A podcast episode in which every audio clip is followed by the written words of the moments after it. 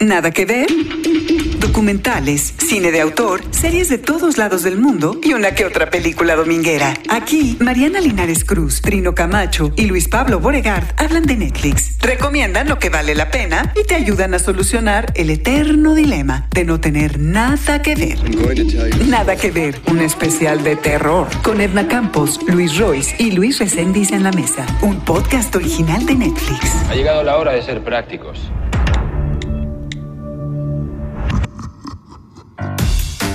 Bienvenidos, es jueves, es jueves de podcast de Nada que Ver, un podcast original de Netflix y aquí estamos como cada semana para presentarles a ustedes que nos escuchan eh, series, películas y recomendaciones de lo que hay que ver. Yo soy Luis Pablo Borregar, me da mucho gusto estar con ustedes esta semana, me acompaña como siempre Mariana Linares. ¿Qué tal? ¿Cómo estás, Luis Pablo? ¿Cómo estás, Trino? Y como siempre, emocionada, pero esta vez porque tenemos casa más que llena casa llena y hasta estoy nervioso, ¿eh? Puedo decir Te veo. después de 30 semanas, aquí estamos y estoy un poco nervioso como si fuera la primera vez. Trino Camacho. Sí, la verdad también, porque el tema también nos pone nerviosos a todos. Como si fuera la primera vez. Y se me hace sensacional que tengamos invitados que hayan visto películas de miedo, cosa que nos da a nosotros mucho susto. Y más miedo. Fin de semana de terror, es Halloween, viene el Día de Muertos. Van a terminar este podcast con recomendaciones de películas series de verdaderos expertos en el género. ¿Por qué? ¿Por qué, Mariana? Porque ya ven que a mí me gustan las confesiones. Entonces, pues ni modo, hay que arrancar con esta confesión y es que yo no veo, no disfruto, no gozo, no le pongo películas de terror porque, porque, porque no puedo. No puedo, simplemente. Entonces, pues decidimos que dado, dada esta confesión, que mis compañeros también siguen. Admisión de culpa, es una admisión de culpa. Totalmente. Tener a gente que sí disfruta. Que disfruta eso. Que goza, que conoce, que sabe qué significa eso de las películas de terror. Tenemos a Edna Campos Tenorio. Edna. Hola, eh, es un gusto estar aquí con ustedes eh, compartiendo este espacio.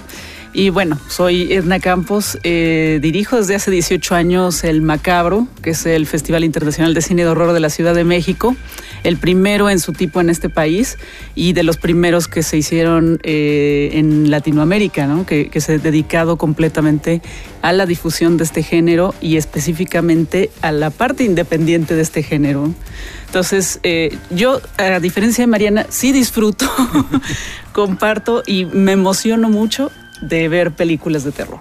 Wow. Perfecto, Edna. Y también tenemos al maestro Luis Royce. Y no es maestro, solamente lo digo de, de, forma gratuita, sino fue mi maestro en la universidad. Sí, Luis Pablo, fuiste mi alumno. Entonces, ah, este es un ejemplo de que los alumnos no siempre superan, a los maestros en de terror. Luis, preséntate, por favor. Gracias, Luis Pablo. Pues yo soy Luis Royce, soy académico de la Universidad Americana, conduzco el programa Radio Mórbido en Ibero 90.9 ya desde hace ocho años y soy adicto al cine de terror. Así como estamos en esta reunión confesándonos, la primera película que vi yo a los seis años fue Tiburón. Ay, ay, ay. Lo, mi madre me llevó a verla. Me encantan las películas de tiburones, me encantan las películas de monstruos. Yo crecí este, viendo películas de Darío Argento porque mi mamá era fanática del cine de terror italiano. Yo eso también era fan de, Darío Argento. Es increíble toda esta estética y toda esta y, y como hiperviolencia de Lamberto Bava. Este, me encantaban todas estas películas. Ella era fan del Exorcista. Este, la vi como a los siete, ocho años y también me dejó traumado. Vi Suspiria a los siete años. Infancia es destino, nos y, queda Y claro, ajá, el, cine de terror siempre estuvo muy relacionado con un ambiente familiar y, y, siempre estoy en eso, siempre me gusta estar viendo porque creo que el cine de terror propone cosas muy importantes. Es un cine transgresor que se atreve a contar historias que no se pueden contar de otra manera. Interesante como, como planteamiento de saque a este eh, especial de, cine de terror. Y vamos a, presentar a otro Luis en la mesa, Luis Reséndiz. Luis, ¿cómo estás? Bien, muchas gracias por la invitación. Yo escribo de cine, es una de las cosas a las que me dedico. Eh, escribo principalmente para Letras Libres y para este país. Este país, la revista, no para este país, la, nación. Quiero pensar que sí, pues, pero, pero no, eso no lo he sido yo. Y, este, y pues bueno, eh, me gusta mucho el cine de terror desde siempre eh, tengo un libro publicado en, De Bolsillo que se llama Cinécdoque, que justo tiene algunos ensayos que eh, hablan como de cine de terror, ¿no? Eh, porque yo creo como Bueno, yo, yo quiero también, ya que estamos confesando cosas, a mí, a mí mi padre me heredó como solo dos cosas. Eh, la afición por el Cruz Azul, que es... que es de terror. También es una historia de terror. Y el, y el gusto por lo morboso. O sea, mi, Ah, mi- mi- mi- mi padre me heredó esas dos cosas. Yo crecí formado por Canal 5, que, que en los 90 y en los 80 recordarán tenía una excelente selección de películas de terror. O sea, Sí. pasaban Reanimator. Las en las pasaban- mañanas. Sí, exacto. Sí, el cine permanencia voluntaria. Ajá, ajá. tenía, entonces eh, crecí como con, con- los géneros eh, populares como el terror, eh, un poco acción, ¿no? Este, comedia, ¿no? Como, como las cosas que, que más me gustaban, ¿no? Y el terror como principalmente. Y ahora que me dedico a escribir me interesa como la capacidad que tiene el terror para moverse dentro de las reglas de un género. Curioso de nuestros tres invitados, agarré tres palabras de cada uno de ustedes, es morboso, mórbido y macabro, para que vean hay calibre en la mesa de gente que, que conoce. Así que recuerden que cuando, cuando termine este podcast, ustedes van a tener recomendaciones de estos tres invitados para que escuchen y para que vean. Y yo, yo lanzo, a ver, lanzo una pregunta. Ya empezaron con una defensa de- del género y yo digo, hay a veces que a mí me cuesta mucho trabajo, no solo porque me da cosita, me da cosita estar en la oscuridad viendo estas películas, pero también porque hay una idea de que el cine de terror es una especie de un subgénero de menor calidad en el cine. Y les preguntaría eso, si sienten que es de menor calidad a otros, a otros géneros, como el drama puede ser, ¿no? Yo creo que el, el problema es justamente, sabe que es un género que se hace, o sea, hay mucha, mucha cantidad. Y como todo lo que hay can- este, grandes cantidades, pues hay de todas las calidades también, ¿no? Ahora, creo que también el asunto de que es, es un género molesto. Sí, eh, forma comunidad, hay mucha gente que le gusta, hay mucha gente que lo disfruta, pero también es un género molesto. Y, es molesto porque se mete con tus miedos, ¿no? y se mete con el miedo colectivo. Entonces hay gente a la que le gusta enfrentarse a sus miedos de esa forma, porque bueno, pues hay muchas formas de hacerlo, ¿no? Pero hay gente que le gusta enfrentarse eh, a sus miedos a través de una historia. Y hay gente que simple y sencillamente no lo soporta, ¿no? Entonces, creo que también tiene mucho que ver eso, ¿no? Sino con, con la percepción de la gente que tiene del género en cuanto a los contenidos, ¿no? Me encanta escucharte desde la palabra molesto porque justamente a mí eso es lo que me provoca el género, molestia. O sea, no, ni siquiera tengo como la posibilidad de, de sentarme a enfrentar, enfrentarme con, un, con una película de terror porque me genera tanta, uno, molestia por un lado, como decías tú, Edna, tanta ansiedad por otro lado que no me da basto el, el cuerpo para aguantar ahí y quedarme sentado, pero sobre todo porque después de la película viene Claro, la peor parte lo que de se mi queda vida. después, Sí. ¿no? Sí. Además, y sí. me dura ese sí. trauma que decías Ajá. tú, Luis, me dura años. De por vida. Años. Sí. Y también tiene este, este elemento este, repulsivo, ¿no? Por ejemplo, estas películas de eh, Destino Final. Ajá, Final Que es de puras, que es de puras. O sea, el chiste ahí. Que es son una, son joya de cómo todos. está planeado y orquestado Destazados, todo. Es- son Sí. este, son eh, muertes en tres actos. Ujú. ¿Y cuál es la más ingeniosa de esas muertes? no? Es Sí, el- exacto. el ¿Y cuál es la más ingeniosa? Entonces, eso te provoca pues un interés y es un morbo y Curiosidad, es todo. Y es curiosidad. Y bueno, también pues viene esta parte de que siempre está un, cuando uno voltea a ver al muerto, no es que quieras ver al muerto, sino que estás buscando que no seas tú. Total, pero, Claro. pero es decir, eh, en el planteamiento de los cineastas hay como esto se recuerdo también como So, ¿no? Que también es como muy ingeniosa. Ajá. Es, es más bien cómo se desarrolla una película o una trama que puede ser eh, o que puede encerrar como ciertos misterios. Pero es difícil ver como cierto desarrollo de personajes, porque finalmente uno va a, a ver una película de terror y sabe a qué va a ver una película de terror. Entonces creo que eh, en el rango dramático, en el rango de lo que puede causar o de lo que te puede dejar una película, es cuando te, te queda a, a deber un poco el cine. Sí. Es que ahorita que estás hablando de, de Darío Argento, que estabas diciendo Ajá. uno de los. Yo entré al cine ah, gracias a esas películas de los 70s Ajá, y sí, esas sí. son las películas que yo iba a ver. Y había una que me quedó así como impresionante, no sé si se acuerdan, de esta historia, que es que ella tiene eh, la imagen de un cuadro donde ve, eh, se acuerda que es un enano con un cuchillo. Y luego se dio cuenta después en los pensamientos que no era un cuadro, que era un espejo. Mm. No sé si la vieron. Y era un espejo, o sea, había un enano ahí. Entonces, para mí, eso yo llegué a mi casa y dije, no puede ser, ese es lo peor que puede haber del terror. Y lo, lo hace muy bien David, David Lynch en, en Twin Peaks. ¿Se acuerdan? Sí. Cuando el, el- el- ella tiene un recuerdo y ve que al, al final de la cama está este personaje ahí. Está como escondido, Escondido. Ese- ese- esas cosas como lo que hace David Lynch. O este es el terror que me causa El inquilino de Polanski, por Que ejemplo. una maravilla. Ajá. También me- es, es como ese terror psicológico que, que lo tienen ese, ese tipo de películas y que eso es lo que me deja a mí muy inquieto. No puedo estar bien. Lo que sucede es que se le juzga muy fácilmente o muy generalmente diciendo como que nos queda de ver o que es un género de segunda categoría porque es cine muy popular. Es un cine muy, muy, muy popular, en, en no tanto, tanto, tanto en el sentido de que nos gustan muchos como en el sentido de que es como para la banda, digamos. Eh, que, que sí, que históricamente se ha hecho con poco dinero. O sea, muchas películas de estas se hacían, se empaquetaban en masa, ¿no? Se hacían casi, casi como en masa, en la misma Hammer, ¿no? En Que serie. con- Ujú. Claro, en serie, que con el tiempo eh, pues, pues, se, se- se ha revalorado a Terry Fisher y en general a la estética de la Hammer, ¿no? Pero eh, entonces como es muy popular, pues es fácil despreciarlo, es fácil decir como, ah, pues, pues sí, claro. Sin embargo, creo que eh, ahorita en estos años, eh, probablemente a partir del, del estreno de Babadook, Eight Follows, en ese año que debe haber sido tal vez que de 2015. Sí, más o menos. Más Ujú, entre, ujú. es entre 2014 y 2015, los últimos cinco años, la última media década después del siglo XXI, que eso también es muy interesante, el, el terror ha ido ganando más y más prestigio, o más... eh, ha tenido más alcances, ¿no? Apareció Jordan Peele con Get Out, eh, It Follows, eh, el Ba- Babadook, The Witch, obviamente que es como el- el- la cima del cine de terror de prestigio de estos años. Dios. Y filosísima, políticamente muy filosa. ¿eh? El cine de terror es político.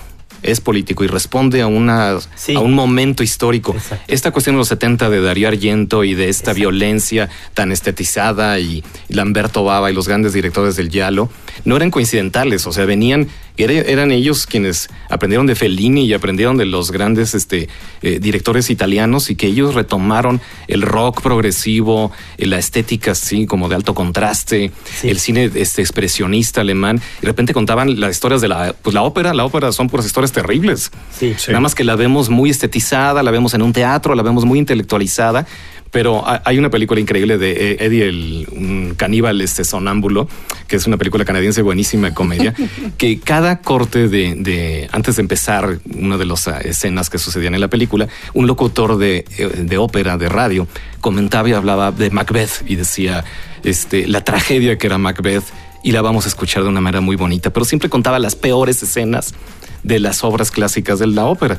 Y, y por eso, por eso decía que es, es, es política, porque todo lo que dices ahorita, Luis, de, de este, este resurgimiento del cine contemporáneo de terror, con directores que están haciendo comedia, por ejemplo, Jordan Peele. Totalmente, que es muy político, Jordan Es Peele, ¿no? completamente el- todo este Oz y toda la que... eh, de Estados Unidos actual, Key- ¿no? Key and Peele, que es el programa que hizo antes de ser Ajá. cine de terror, es súper político y además también era de comedia y de terror. Sí, sí, sí. Nada que ver, especial de terror. Con Edna Campos, Luis Royce y Luis Reséndiz. Royce, arrancamos contigo. ¿Qué nos traes? Además, eh, nos das, no- nos llevas a dar una vuelta al mundo. Para mí, una de las mejores películas este, que he visto en Netflix recientemente es El tren a Busan. Este, esta película de Corea que habla de un Y todos asentimos. Todas, todas. Es impresionante porque es una película eh, sin piedad, ¿no? Lo- los coreanos no tienen piedad. Y si ustedes ven, por ejemplo, películas como Chang de Chang Park, como Old Boy, o ven, por ejemplo, de, de John Boon Ho, que ahorita acaba de ganar la, el- la Palma de Oro con Así es. Parasite, este, es sin piedad. O sea, eh, ahí sale un niño, el niño va a morir.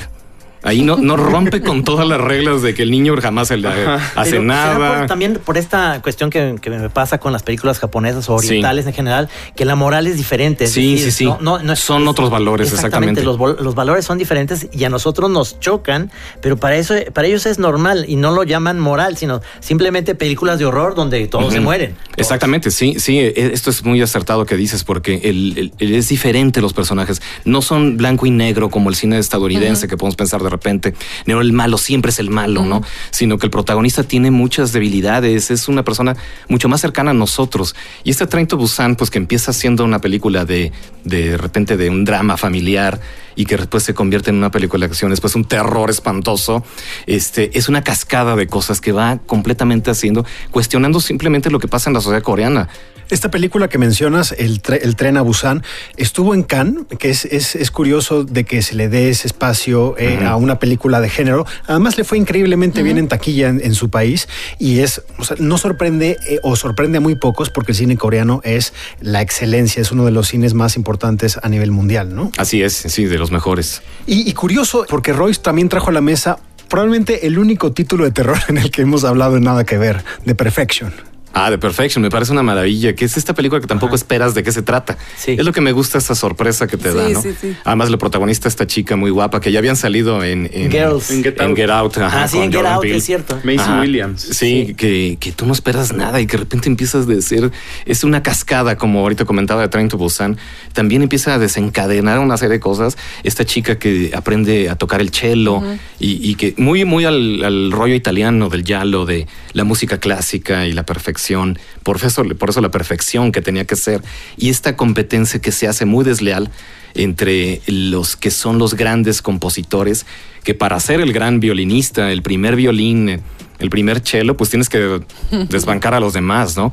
Y, y- y es esto lo interesante, ¿no? Este personaje que, que entra en este conflicto con, aparentemente con alguien que resulta ser al final no ella, sino otro, el, verdaderamente el que te está controlando todo. The Perfection, esta película de Richard Shepard, que ya hablamos aquí en, en Nada que ver, que la tuve que ver porque hago mi tarea, soy una mujer aplicada. La, la terminé de ver, llegué hasta el final, porque rompe con, eh, para mí, lo que tiene eh, este, el género de terror, con los lugares comunes. Ajá, y, ajá. y de pronto hay una historia en donde sí la competencia, pero sí también hay un amor lésbico, que, que también me pareció una, un asunto distinto, que es gore, pero tampoco avienta katsu por, por, la, por la pantalla. Y, y vale mucho la pena verla para aquellos que no somos tan buenos en el género, porque, Sí. porque tiene todos estos elementos más allá de lo que pudiera ser el terror. Y esto pasa mucho con las mujeres, mira, las mujeres como un protagonista que aparentemente es la víctima siempre, que- pero aquí es al revés. Y no siempre. Es esta mujer que triunfa y que realmente es muy poderosa contra quienes la manipulan y la controlan para llegar a ser Ahora, algo. seguramente también el género de terror ha cambiado esa posibilidad de las protagónicas y de las villanas y de Claro, cómo sí. las mujeres están paradas. Tú que has visto los ¿te últimos, lo contemporáneo en, en los cines, Ajá. en las películas, pues, ¿cómo has visto también este desarrollo de las personajes, como les decimos aquí? Hay una película que yo vi que se eh, acaban de hecho de incluir en el en Netflix, que es Dulce Venganza. Es, de hecho, es el, es el remake. Ajá. ¿no? Y a mí esa película me parece extraordinaria en el sentido de que es, sí es la típica historia del rape and revenge, pero además, bueno, es- sí hay una violación, es una violación brutal, brutal, pero la venganza de ella es triplemente más brutal, ¿no? Entonces, miren, hace poco yo leía por ahí en Twitter una discusión entre críticos que decían que eh, las películas de, bueno, va a salir un poquito, que las películas de Tarantino no tenían personajes femeninos que pudiera un, este, las mujeres identificarse, ¿no? Y obviamente se armó una broncota ahí porque pues mucha gente dijo, perdóname, pero yo sí me identifico, ¿no? Y yo también dije, pues es que yo sí me identifico con, este, por ejemplo, con la novia, ¿no? Ujú. ¿Por qué? Porque de alguna manera sí, sí, este, vamos, en menor o mayor medida, casi toda- todas hemos sufrido algún tipo de abuso, ¿no? Desde, bueno, a lo mejor que te digan una cosa muy desagradable en la calle, hasta, bueno, que hayan sufrido algún tipo de, de violación, ¿no? Pero yo siento que, por ejemplo, estos personajes, y ya regreso ahí a Dulce Venganza, de alguna manera te ayudan a catartizar todo ese, esa carga que ha habido hacia la mujer durante muchísimo tiempo, te ayudan a catartizar porque al final sale empoderada, ¿no? Sí. Y eh, el final es Buenísimo, es. Fantástico. Dulce ¿no? venganza. Dulce Venganza. El, fan- el final es fantástico, ¿no? no digo, obviamente no lo voy a decir, pero... Para que la vean. Sí. Pero tienen Pero que aplaudes. tienen que Sí verlo, aplaudes. ¿no? Es o sea, acabas, acabas levantánte diciendo, sí, ¿no? Por Me fin, encanta ¿no? la pasión, la pasión por. ¿Te acuerdas la de Dead Proof de Tarantino? Exacto. Que es una maravilla y las y al mujeres final salen- Sí, son Y sensacionales. esa es de Sí, terror. y ese Ese es de terror. Ese es de terror. Es, exacto. es un slasher casi, casi. Exactamente. sí, sí, es- la hicieron juntos, esa junto con la otra película, la presentaron Con en el Planet de Robert Terror, Rodríguez. Planet Robert Terror, que Rodríguez. esa también es, es de zombies. Sí. pero si se acuerdan, Edna, ¿te acuerdas cómo era antes las películas de terror? Porque acabo de ver un comediante español que me, se me hizo sensacional que decía, ¿por qué antes las películas como Viernes 13 siempre hay una chica con unos chorcitos y demás, la deja sola el novio en la casa? Y cataplum. entonces- Y, no, y ella oye un ruido en el sótano y baja. Y baja. O sea, y baja, Claro. sin zapatos y este, y con una lamparita que no funciona bien. Entonces dices, maestra, ¿qué, necesidad tienes de bajar a un lugar oscuro? Y así le pasaban cosas horribles, ¿no? Eso ha cambiado, ¿no? Muchísimo. Sí, se ha cambiado. Y creo que, el, por ejemplo, toda la franquicia de Halloween, ¿no? ahora sí que desde la primera eh, vemos cómo, bueno, sí, o sea, obviamente ahí la que se salva es porque es virgen, ¿no? Claro, Sí, porque la así- pura. Así, era como... El arquetipo. Es moralista. La final, la Sí, final es la girl. Final Girl, Ajá. exactamente. Que hay una peli en Netflix, de hecho, Final Girls. Final Girl. Que es, ya como, es como una revisión de todos esos Así es. Estereotipos y es como Así meta. Está súper padre esa. Sí, increíble. Sí, sí, sí. Sí. Así es. Luis Royce, académico de la Universidad Iberoamericana y conductor del programa Radio Mórbido en Radio Ibero 90.9. Trae a la mesa una película de terror surcoreana, Estación Zombie, Tren a Busan, dirigida por Yeon Sang-ho.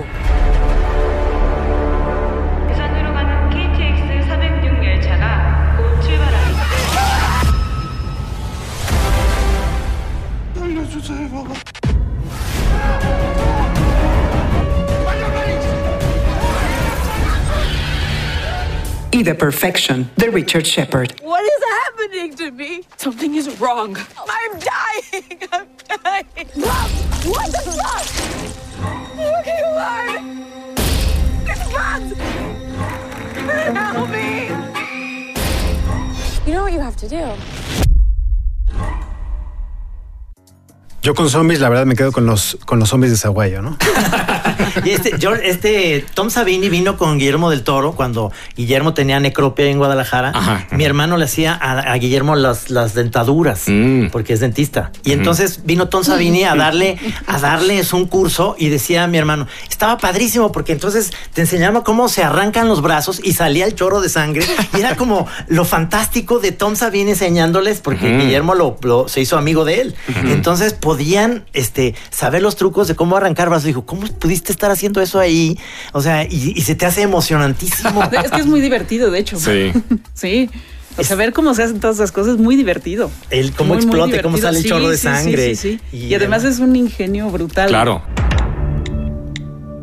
Edna, tus recomendaciones, pero además muy refrescantes, porque decides una, pues una, echarle un ojo a lo que se está haciendo eh, en el género en otras partes del mundo, ¿no? Sobre todo Latinoamérica. Así es. Bueno, Eh, Iberoamérica, ¿no? Así es. Bueno, una de las eh, películas que yo escogí es una película que, bueno, no es propiamente de terror, pero eh, es el fantástico español en su má- máxima expresión, que es una película que se llama Elementary. Uy, increíble. ¿no? Y es una película que además tiene la particularidad de que está hablada en vasco. O sea, es, Ok. es- Mar- increíble. ¿Sabes qué me hizo este, rápido para no interrumpirte mucho? Eh, eh, yo em, luego luego busqué el diccionario vasco-español y me puse a aprender. Ajá. ¿Qué es lo que están diciendo para traducirlo? Porque es una maravilla. Sí, es una maravilla. Elementary. eh, Elementary. es, es una ópera prima. eh, está eh, producida por Alex de la Iglesia. Uf. Y eh, bueno, aquí es eh, toda una leyenda vasca, ¿no? O sea, todo eh, tiene que ver con, con el folclore. Ahora que también además está muy, muy en boga hacer películas sobre folclore, como lo que vimos recientemente en Midsommar, ¿no? que, es, que es una película sobre folclore este, nórdico, ¿no? Ujú. En este caso van sobre el folclore eh, vasco y eh, pues es una fábula, ¿no? Es una fábula en la cual, bueno, hay un herrero que tiene un pacto con el diablo. Entonces prácticamente toda la película vamos a ver al diablo físicamente, ¿no? Y hay, bueno, situaciones muy pícaras, hay situaciones muy dramáticas, hay situaciones que sí, sí son un poco de terror. Y bueno, pues todo lo que sucede en un pueblo, que eh, pues donde está el diablo, ¿no? Entonces... A ver, una es- pregunta, una sí. pregunta rápida a ustedes que conocen. Su representación favorita del diablo en el cine, ¿de quién sería? Y a mí me gusta mucho el de el de Tim Curry, el que hizo Soy leyenda. Ajá, leyenda. ajá. que- Imponente, no soy leyenda, leyenda. Leyenda, sí. leyenda. La de Ridley Scott, que sale este diablo con Unos cuernos sí, sí, unos sí. gigantescos. y las pezuñas. Y Tom Cruise, sí, Ajá. súper niño. Sí, sí, Sí, sí, sí. Vemos que Luis sigue pensando. Tú sigues pensando. no, yo no, o sea, no, sé, tienes? el diablo que más me gusta creo que es el Flanders de los Simpsons.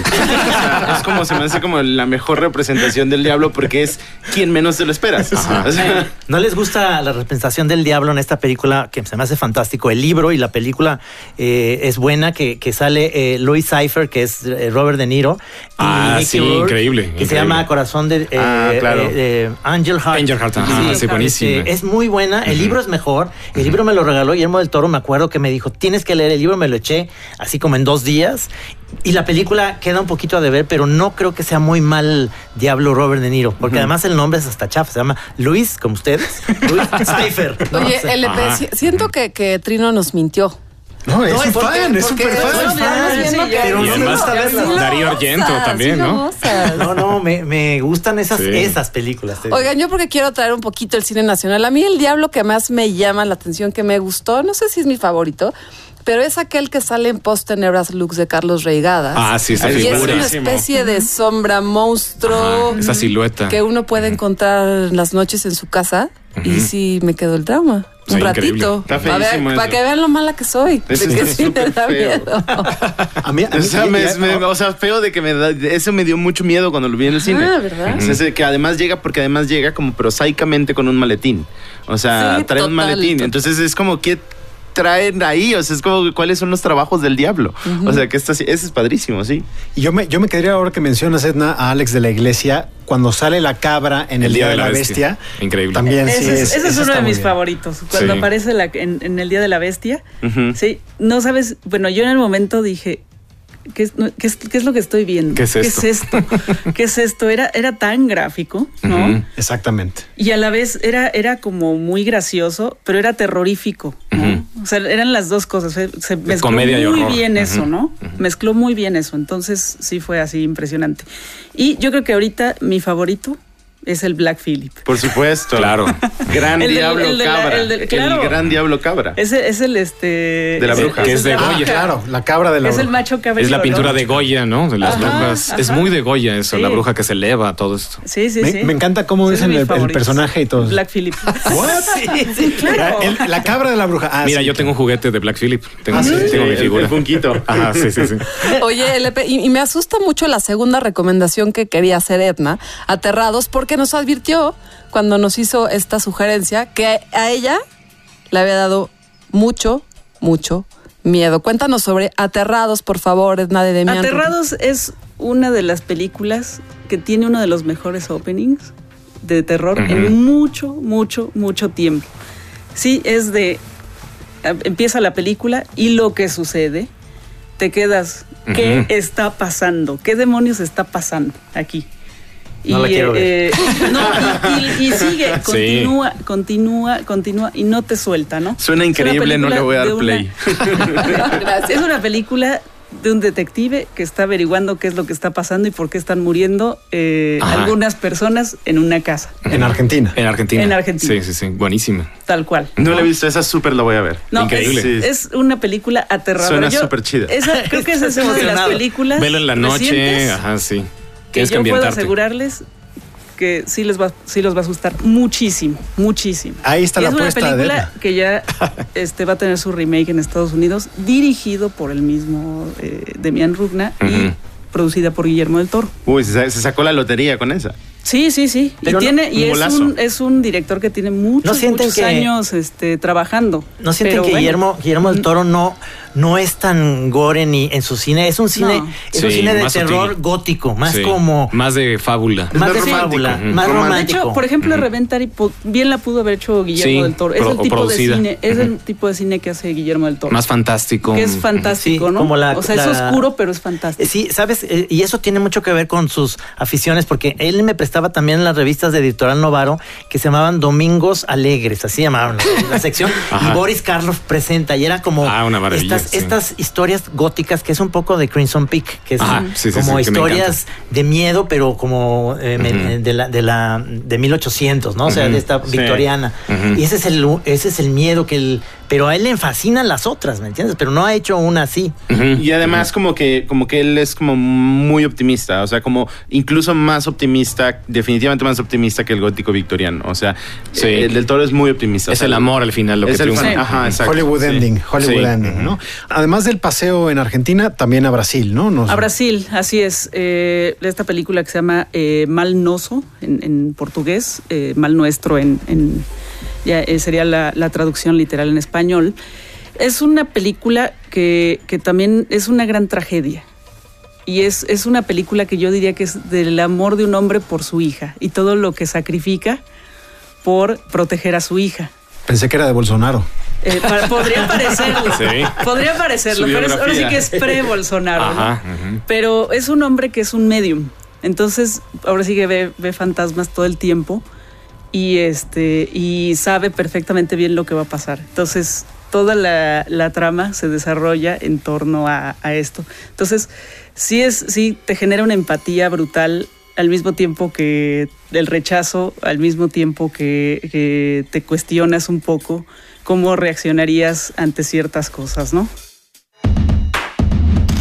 Edna Campos, directora del Festival Macabro, Festival Internacional de Cine de Horror de la Ciudad de México. Trae a la mesa tres películas iberoamericanas de terror. La Argentina, Aterrados, dirigida por Demian Rugna. ¿Qué es lo que está pasando, chiquito?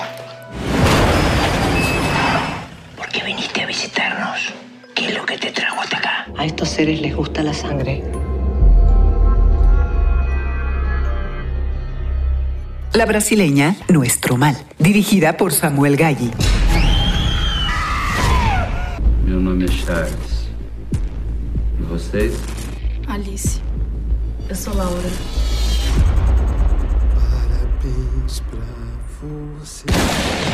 Y la española, Errementari, El Herrero y el Diablo, dirigida por Paul Urquijo Alijo y cuyo idioma original es una variante del vasco.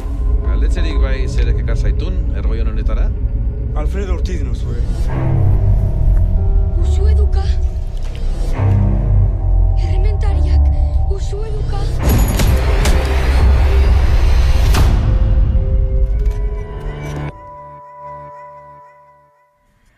Oye, me encanta, me encantan las recomendaciones que están dejando aquí los expertos en nada que ver, porque eh, ya tenemos una película coreana, una española, una argentina, una brasileña, ¿no? Cuando uno pensaría que, eh, pues obviamente, Claro. el monstruo de Hollywood se impone en, en este género. Así que está bien para tener algo de variedad. Y para cerrar, en el último bloque tendremos a Luis Reséndiz, quien nos va a hablar de los eh, directores que hay que seguir y que, por supuesto, ustedes pueden ver en Netflix.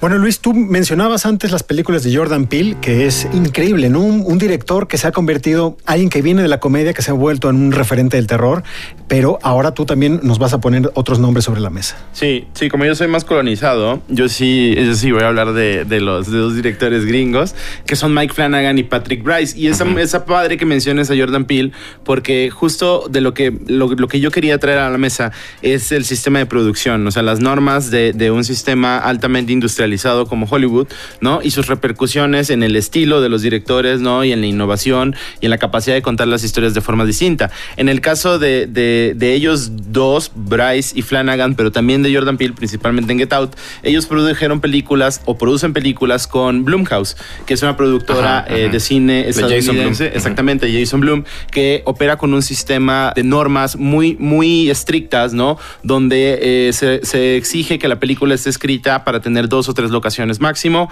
que tenga solamente dos o tres eh, actores principales, que tenga que los extras que estén ahí no, no hablen, porque si hablan eh, hay que pagarles más y sale más caro. En- entre un montón de. Y contratan como a directores como un poquito como no en su mejor momento o como medio nuevos, ¿no? Como Flanagan o, o Bryce cuando empezaron, ¿no? O, o Jordan Peele, a quien le produjeron Get Out. Entonces ellos trabajan como con esas normas y entonces de pronto traen a Shyamalan, ¿no? Para que haga The Visit o, o Split, que son pelis como un poquito más contenidas de lo que él solía hacer, como con presupuestos grandísimos. O sea, el paso de dirigir películas de 300 millones de dólares de presupuesto ahorita está dirigiendo películas que tienen 50. Sigue siendo muchísimo dinero, pero para él no tanto. Entonces, me interesa mucho cómo se, se van poniendo estas normas, ¿no? Y entonces estos directores van creando su estilo y el resultado es que ahorita estamos viendo como, como que ese estilo está, tiene una presencia importante en el cine eh, hollywoodense de horror. Y es un cine claustrofóbico, es un cine, eh, debido a esas mismas condiciones, es un cine como altamente estresante, ¿no? De estos, de estos personajes que están como en un solo lugar, ¿no? No pueden salir, ¿no? O, o un poco de Invitation que no, que si bien no recuerdo, no está producida por ellos, es, ah, está claramente emparentada con, Sí. esta, con esta manera de trabajar, ¿no? Los actores tampoco son muy conocidos. Entonces, eh, en el caso de, de- de Flanagan, en Netflix está Hush, que es la historia de una Ajá, mujer muda que eh, se enfrenta a un asesino slasher y está creada con estas normas de producción y es muy interesante porque mujer es muda. Slasher es, para quien no, no, no sigue todo esto, es como un, un asesino con, Con machete, cuchillos, cuchillo. Ajá, Sí. como Sierras, Halloween. ajá, como, ajá, exacto. Masacre, masacre en cadena. slashea. Masacre en cadena, como masacre en cadena, exactamente. Sí, así y es. Patrick Bryce dirigió Creep y Creep 2, que a mí me parecen una de las mejores, las mejores, de las mejores películas de terror que se han hecho estos últimos 10 años. Son películas súper, súper, súper chiquitas, hechas con muy Basadas en el cómic del, del cómic Creep. No. No, no es aquella. No, son, son, son que era originales. Creep Show. Ajá. ok. Creep Esto Show. es No, como no tiene- fan footage esta, ¿no? Sí, este es como- fan footage, que el fan footage es este subgénero que también me interesa un chorro, donde se, se, se graban las películas como si estuvieran con una cámara de video tradicional. Y es- todos están conscientes de que la cámara está ahí. El mejor ejemplo, obviamente, es la bruja de Blair. Y Creep presenta al personaje Mark Duplas, que es un asesino serial. Se van a enterar muy pronto de cualquier manera. es como un asesino serial que, que invita a gente a, a- a- a grabarlo, pero ellos no saben y entonces empieza una serie de situaciones muy tensas porque está claramente psicótico el personaje y los va metiendo en situaciones más y más bizarras dentro de sus dentro de la casa en la que estén o donde estén, están. Se pone una máscara de lobo no y empieza a hacer una serie de cosas como psicóticas que son muy perturbadoras y porque además este cuate o sea es un actorazo. En la 2 tiene un, un monólogo en una tina de baño que es una de las escenas más estresantes que yo he visto en, en- en años recientes. Bueno, Es ¿por qué voy a querer ver eso? Pues esto que estás diciendo, Luis, me, me tiene, esto de la casa productora me tiene como pensando en Roger Corman en los Claro. en los No, por 70s. supuesto.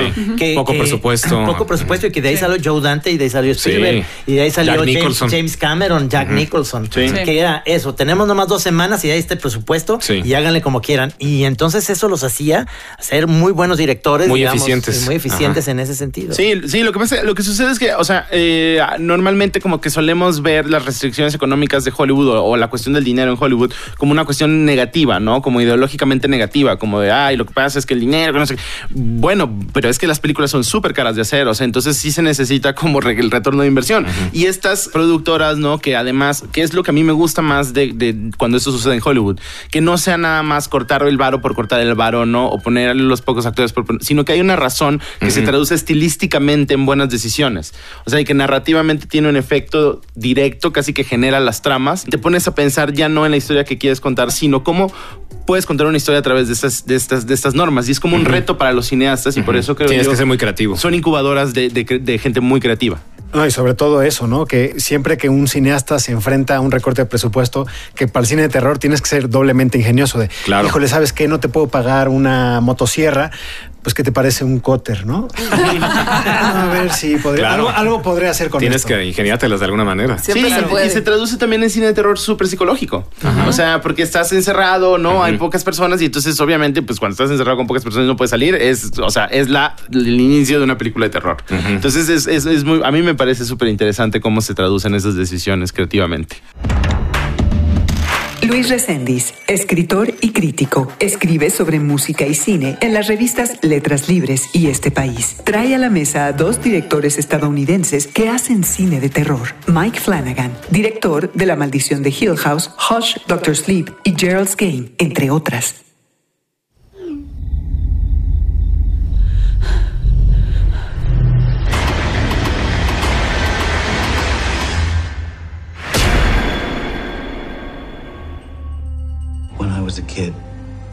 Into these things.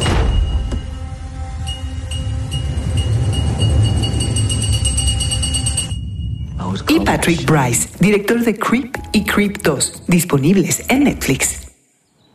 This is gonna be a good day. So the reason I've hired you is because I have terminal brain cancer, and I want you to film me to make a video diary for my unborn son. You ready for this? You need to get out of that house right now. I'm Sarah. Oh my god. This is gonna be a good day. Okay.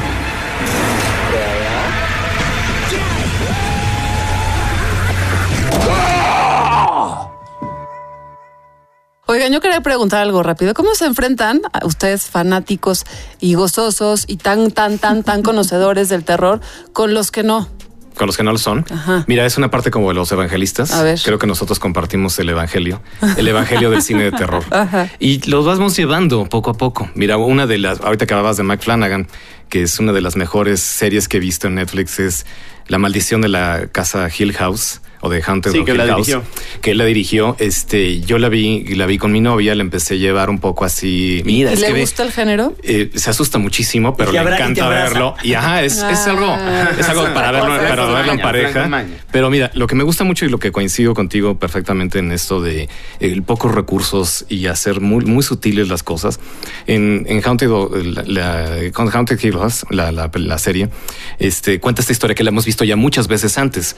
De La esta casa casa, encantada. En la cual llegan unas personas y empiezan a ver una serie de eventos desconocidos.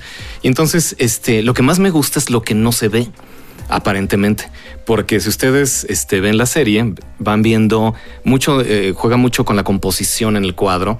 Entonces Flanagan hace un, y su director de fotografía un trabajo Sí, increíble, totalmente. porque tú estás viendo la actriz muy guapa, Carla Guiño, hablando sobre lo que está pasando, hablando sobre la madre protectora y todo, y atrás el fantasma. Wow. Fuera de foco. Y entonces. Pero no se ve, o sea, No eso se es como ve. lo muy padre que después Ajá. salieron los threads, ¿no? Como en Reddit y cosas así, como de, a ver, ¿viste estos fantasmas? ¿Cuántos fantasmas Y es como, no, no tenía idea de que ahí había un fantasma, pero, pero tu cerebro probablemente sí lo registre y sí lo está traduciendo de otra manera más allá de la cognición. Yo sí me atreví a ver esa serie porque le, le escuché tan buenas críticas que yo dije, bueno, me voy a atrever porque claramente me estoy perdiendo de algo. Es que Y- creo y- que creo que ese es, ese es el punto. Por ejemplo, eh, los otros Sí. Sí. fue en masa la gente a verla. Sí. Ujú. ¿Por qué? Porque era Amenábar. Porque era Nicole Kidman. Nicole Kidman. Y porque la película estaba muy buena, estaba muy bien hecha, ¿no? Aunque fuera el remake o no, no este no admitido, ¿no? De, de esta película que se llamaba The, The Innocents. Sí, ¿no? buenísima. Que además, bueno, pues es un homenaje, porque incluso ella tiene el nombre de este, Débora, ¿no? Sí. De Débora Kerr, ¿no? Entonces, fue mucha gente. Entonces, creo que esa es una forma de llevar y de convencer a los que no les gusta. Sí. Pero además. La otra, por ejemplo, Sí. una personal es, yo in- investigo qué tipo de cine les gusta. Entonces, por ejemplo, si son muy artis, les digo, oye, ¿por qué no ves La hora del lobo de Ingmar Bergman, no? y entonces, pero esa película no es de terror. Sí, claro que sí es de terror. Ujú. Vela. Los grandes maestros también se han acercado al género, ¿no? Ve El bebé de Rosemary de. Polanski. ¿no? Sí, hay muchos eh, cineastas que son de este, digamos, de este... eh, Galaxia. Ajá, de, de Del esta arte. galaxia del arte que se han Claro. metido al género y que, bueno, pues ve cómo lo hacen, ve cómo lo, lo tratan, ¿no? En, en- en el caso Por de, ejemplo, ¿no? en el caso de la maldición de Hill House, lo que me parece es que la serie me parece el mejor vehículo para una historia que tiene una parábola de personajes muy interesante. Sí. No, no, yo no, bueno, sí te saca dos, tres sustos, obviamente, Ajá. pero es interesantísima Ay, la historia qué de- esta. ahora Pero no, lo más interesante es esta familia disfuncional, cómo están peleados entre ellos, ¿no? Es decir, y, y- y como que hay un misterio ahí que Ajá. no, no sale. Es que justamente es eso. Es- el cine de terror habla de los miedos personales. Y en realidad el pretexto es el escenario. Se trata de, la, de, de una separación familiar. Se Exacto. trata de eso. No se trata de el fantasma, no. Ajá. El fantasma es la puesta en escena, ¿no? Es como hablar de Get Out. No se trata de le- les cambian el cerebro, habla del racismo. Eh, eh, e incluso Oz también habla de esta cuestión de, de- duplicar de las personas, esconderse de los mole men, de los que no tienen nada y que de repente resurgen. Eh, es eso. Esos personajes que vamos viendo que además lo hace magistralmente porque es una película de 10 horas. No es un episodio, sino son varios capítulos en los cuales viendo que él tergiversó por completo, bueno, no tergiversó, sino se inspiró y modificó por completo la historia No se original de Shirley en Jackson. nada la novela. No, no se parece en nada. Incluso, bueno, nada más hace un homenaje a los nombres de los personajes casa, o sea, el y, el- el y el escenario, sí. Pero este, por ejemplo, este episodio que es el sexto episodio, que es una joya cinematográfica, este que es un plano secuencia en la cual viendo el pasado, presente, el futuro de lo mismo que está sucediendo en este lugar y que se va moviendo la cámara, se va moviendo la cámara, que va recorriendo todo el espacio, hace que nosotros estemos al lado de ellos. Nosotros somos testigos de lo que está sucediendo y como que medio anticipadamente ya sabemos cuál es la desgracia que va a suceder y nos vuelve a sorprender y a sorprender y a sorprender. ¿no? Muy interesante. Yo creo que hemos, hemos cumplido una misión, Trino Camacho, que es Mariana. Es si no le sabemos al tema, les vamos a traer algo que sí sabe al tema. Sí, sí, claro. Edna, Edna, ¿dónde te encontramos en las redes sociales? ¿A dónde te escribimos? ¿Cómo te Eh, buscamos? Bueno, pueden buscarme eh, mi Twitter personal, que es Edna C. Tenorio. Y también pueden, bueno, el del festival que es Macabro FICH. Perfecto. Macabro Fitch. Luis Reséndiz, ¿dónde te leemos? ¿Dónde, además de en este país y en letras libres, en las redes sociales? En redes sociales estoy en Twitter como, como La Petite Machine. Perfecto. Oye, felicidades por esa eh, beca de joven creador. Ah, muchas gracias, sí. Que sé que es una historia de terror para muchos también. Tardé demasiado tiempo que me la Sí. dieran. Y nunca pensé además que me fueran a dar con el proyecto que puse, que es un libro de ovnis.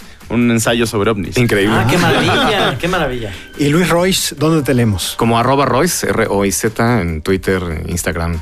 Y te escuchamos en 99. En 90.9, sin Radio Mórbido, estamos los martes de 10 a 12 de la noche. Pues buena hora para asustarse. No, muchas gracias por venir, por habernos acompañado en este especial de terror. Y ahora sí que pues pueden poner Netflix y Don't Chill, ¿no? Y gracias por, por darnos algunos tips, consejos y maneras de entrarle. Ajá. Yo sí, voy a, voy a intentarlo. Después de esta plática. Te recomiendo The Invitation, porque no hablamos mucho de ella. Uy, pero sí, eh, increíble. está increíble. increíble. Esa es muy buena como introducción, así es. Porque además ahorita que hablaban ellos Sí. de que eran un culto, me dan mu- mucho miedo a mí los... Es que ese es el- que ese realmente terror. Las películas de Ajá. cultos, de, de cultos son muy, son muy padres. A Eh, mí me gustan mucho. Muy bueno, Midsommar Sí. ahorita que está padrísima. Claro. Es una película además que el terror es de día. Eso es genial. Eso, eso se me hace que, también rompe. No, y viene la segunda parte de The Shining que también tiene que ver con, Doctor Sleep. con una, una secta, ¿no? Una secta de, va- de vampiros. Tú ahí está, Mariana, para que quedes bien diciendo que vas a ver los títulos. Va a haber aterrados. Y queda claro que hay que hacer una segunda parte con Habrá este, examen. de este episodio. Sí. Órale.